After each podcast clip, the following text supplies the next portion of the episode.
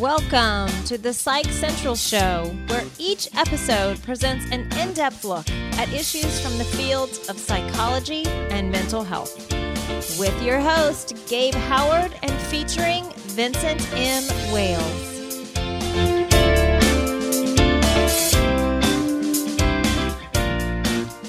Hello, everyone, and welcome to this week's Psych Central Show podcast. With me, as always, is Vincent M. Wales. How you doing, Vince? Doing good. How are you? Very well, thank you. So, 2016 has, has been a bit of a banner year for celebrity deaths, and one of the ones at the end that kind of took the mental health community by surprise was, of course, Carrie Fisher. For those Mm-hmm. that don't know, uh, Carrie Fisher was Princess Leia, which is probably her You most. really think there are people who don't know that? really?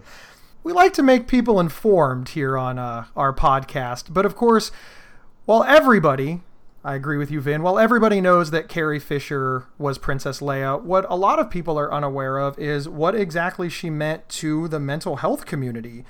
Mm-hmm. She was a very ardent supporter of legislation to help people with both mental illness and addiction, and spent probably the last 20 years of her life doing a lot with it Yes, she did. arguably she was one of the first peer supporters only of course on a on a large scale Yeah, on a level that most of us will never reach. Yes. so there's many many things to say about this first i want to say i i loved carrie fisher and, and I, I loved her for many reasons and of course the biggest one is because eight year old gabe saw carrie fisher in a gold bikini so Plus, my family loved Star Wars. So, you know, Carrie Fisher was already an icon in my mind. She she will always be Princess Leia to me. But you know, then you know, Star Wars ebbs and flows. We're we're gonna forget about Jar Jar Binks for a minute, uh, and you just kind of forget about it. And then I was reintroduced to Princess Leia, Carrie Fisher. When I saw Wishful Drinking, and I first saw it on HBO, and then I saw it again live when she came to my town, and it was amazing. Yeah, I never saw the uh, the show, but I, I I read the book. It was pretty pretty awesome.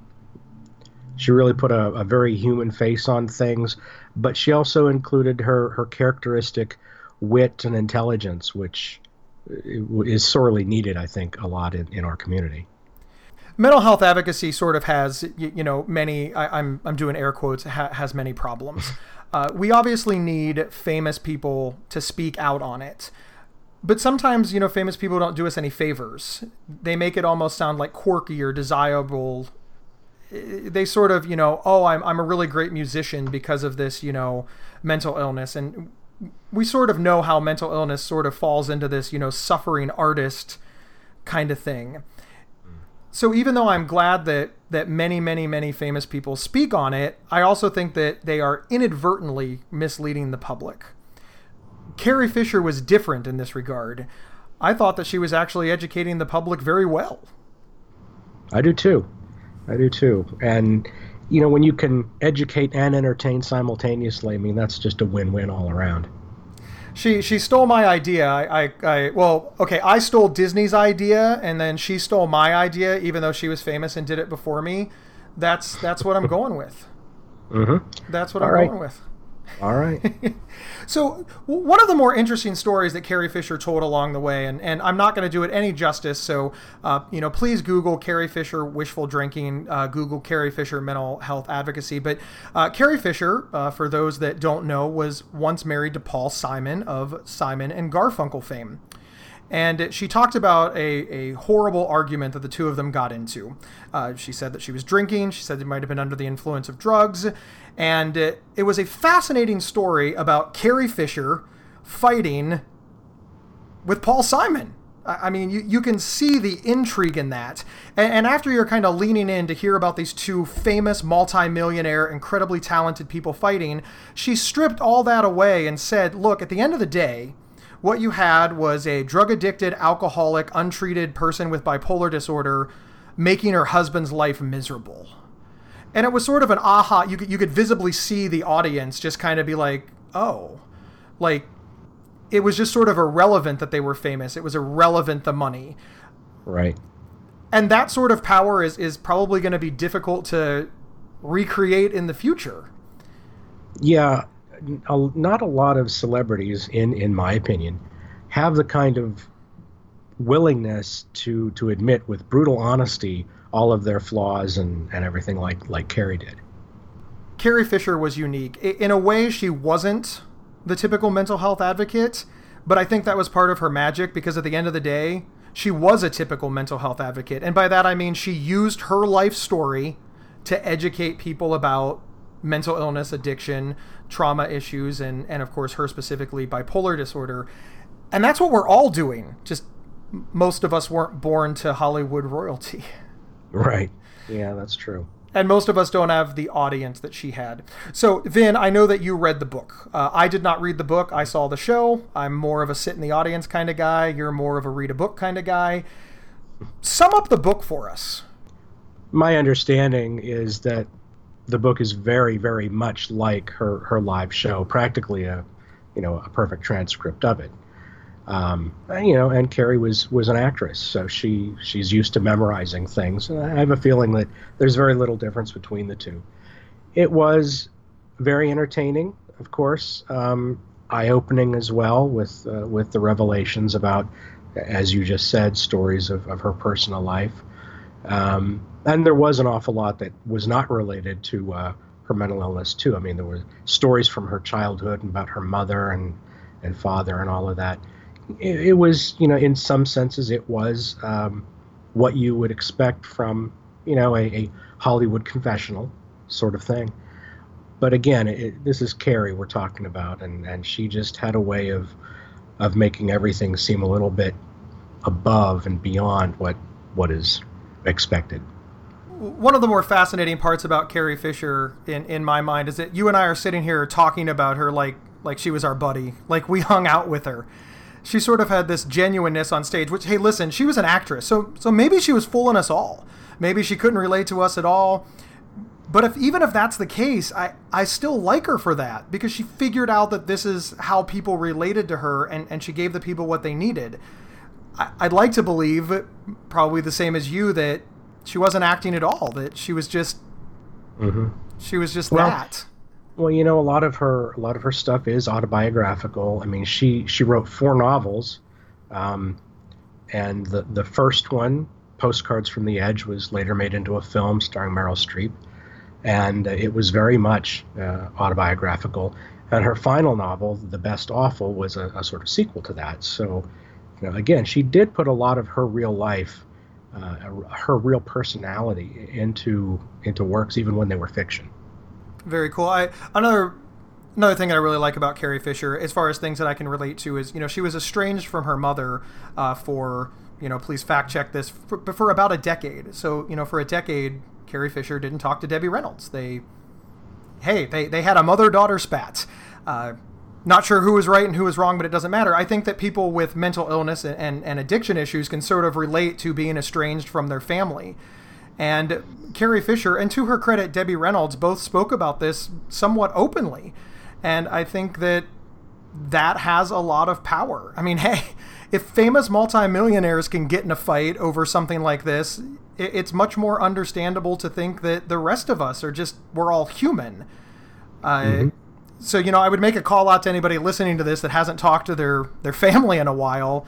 You know, listen, it's it's not unusual. Your family is not unusual. You you need to find a way to bridge that gap, uh, and, and understanding is is probably the way that they did it. Of course, it probably would have been helpful if Carrie Fisher would have told us how she did it, but you know she had to have some semblance of mystery left. Sure. So switching gears for a moment, one of the things that have sort of cropped up on the internet, you know, Carrie Fisher was 60 years old, and that that is young. Uh, that that is a that is a young age to pass away, and one of the things that, that people have sort of uh, brought to the surface is that people with mental illness die younger uh, because they take psychiatric meds or because they have uh, psychiatric diagnoses, etc. Now, there there is plenty of studies out there that that people that are heavily medicated, regardless of illness, you know, can have liver problems, etc. I'm not going to lie though, I, I don't think that Carrie Fisher died because she was taking psychiatric drugs. So I'm interested in your thoughts, Vin, as to how this popped up? Is it just somebody grabbing a hold of her story to use it for their own ends? Is there a lesson to be learned here, or is it fear mongering? Mm, well, uh, in in my reclusive state the past couple of weeks, I did not even know that this had become an issue out there in in the interwebs. So um, I don't really know.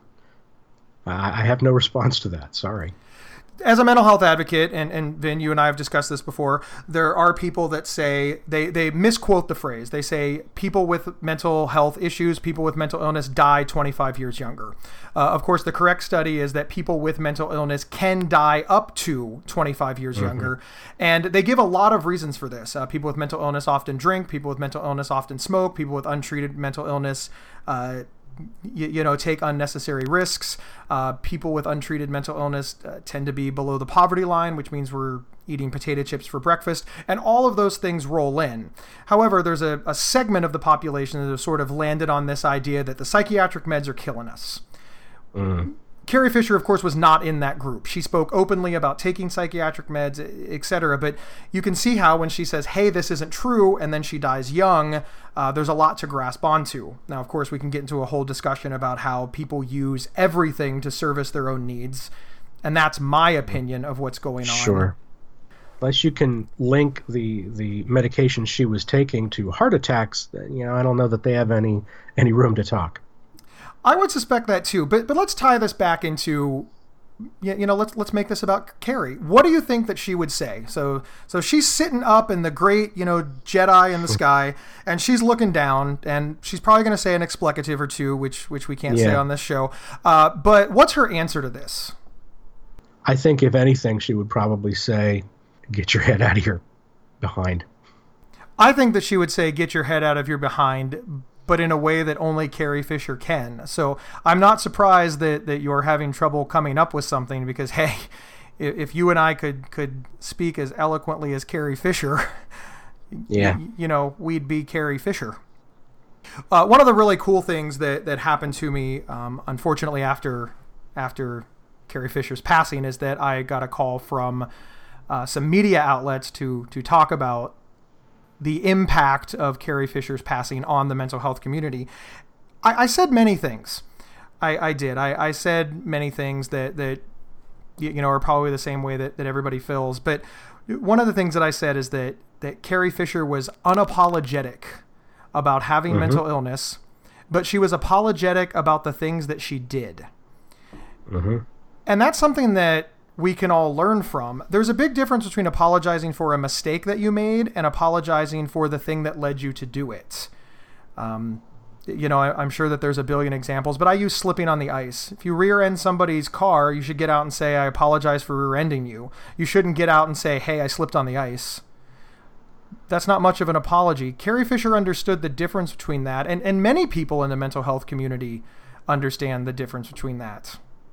Yeah, um, she never used it as an excuse, which you know obviously nobody should. But she was she was very open about that, and and would never use. She she she took ownership. In other words. I think that her taking ownership is what made her life better. Uh, don't get me wrong, being famous and having millions of millions of dollars and a worldwide fan base didn't hurt her. But when we look at her in just her human form, you, you know, Carrie Fisher, above all else, is just a person, and she's a person with an illness. And we've certainly seen famous people succumb to. You, you know, addiction and mental illness. I mean, we can name off of a lot of famous people that their fame and their millions did not prevent them from dying by suicide. So we have to give it to her. You know, there's this this knee jerk reaction that, well, yeah, she beat mental illness and addiction. She's rich. Yeah, there's there's plenty of examples of those same rich and famous people that didn't. Yep. So Carrie Fisher taking responsibility allowed her to go far. And I think that's a good message. In fact, I know it's a good message. It's it's the same message that I would say. We have to take ownership of mental illness and addiction, or we can't possibly begin uh, to to get through to the other side. It's a it's a difficult and soul sucking journey. that it is. Okay, listen. So, you know, Carrie Fisher was, you know, one of the last casualties of 2016, a year that that many people uh, believe just took everybody. I, I believe one of the best Facebook jokes that I saw is at some point we're going to have to acknowledge that David Bowie is starting an alternate universe and and self-selecting very, people. yeah, yeah, yeah. And you know we should mention too that you know Carrie's mother passed the very next day, which was kind of a shock that that was the last one for me. It's like you know what I'm going to just stay in a hole for the rest of the week. The interesting thing about that is it, a lot of people said that Carrie Fisher would immediately say, "Wow, mom, you had to upstage me even in my passing." And it, it, strangely, nobody thought that was offensive because I, I, I think she's right. I, I, think that if Carrie Fisher were hanging around, she would have completely made that joke, and, and I think she uh, would have. I think Debbie Reynolds yeah. would have completely laughed, and uh, mm-hmm you, you know, we all kind of deserve a family like this. But, uh, you know, unfortunately, Carrie Fisher's advocacy, you know, will continue in, in the way of, you know, her books are still out there. Uh, you can see Wishful Drinking, uh, I believe, on HBO on demand right mm-hmm. now. I believe it's there. With Carrie Fisher's passing, a, a big void is left in the mental health community. As with anything, she is slowly going to fade away and become a footnote in history. And those of us that are left, we're going to have to find a way to fill what is what is a large void? What can all of us do? What can mm. what can us little people do? Well, I think mainly it's just using her example as an inspiration for what we do with our own lives. I'm not saying that everybody with mental illness must become an advocate. Obviously, no. Uh, that's that's too much to expect, and some people are utterly incapable of doing so. But those who can should give some serious thought to to voicing things instead of just keeping them to themselves. It, it it helps so much. I mean, even even before you know we started doing a podcast and and all of that, and when you were just, for example, starting out with your blogging, I know you got emails from people, you know, just thanking you for for just saying the words. It's it's amazing how how something seemingly little can can help people so much obviously, Vin, we are nowhere as big as Carrie Fisher, but we're doing our part. So, you know, four months ago when we started this, we were still nowhere as big as Carrie Fisher, but we found our place in the world and we get lots of positive feedback on the show, and we're thankful for all of our listeners. So, it really does show you that just because Carrie Fisher existed doesn't mean that, that the, the quote unquote little people can't. Just because somebody right. does it bigger doesn't mean that you shouldn't do it. So get out there and and you know spread the word. We need more positive conversations surrounding mental illness, mental health, addiction. We need to show people that there is in fact light at the end of the tunnel. All right, thanks everybody, and we will see you next week on the Psych Central show. And may the force be with you. PsychCentral.com is the internet's oldest and largest independent mental health website. Psych Central is overseen by Dr. John Grohol, a mental health expert and one of the pioneering leaders in online mental health. Our host, Gabe Howard, is a professional speaker, award winning writer, and mental health advocate. You can find more information on Gabe and his work at gabehoward.com. Vincent M. Wales is an award winning speculative fiction novelist and suicide prevention crisis counselor. You can find more information on Vincent at vincentmwales.com. If you have feedback about the show, please email talkback at psychcentral.com.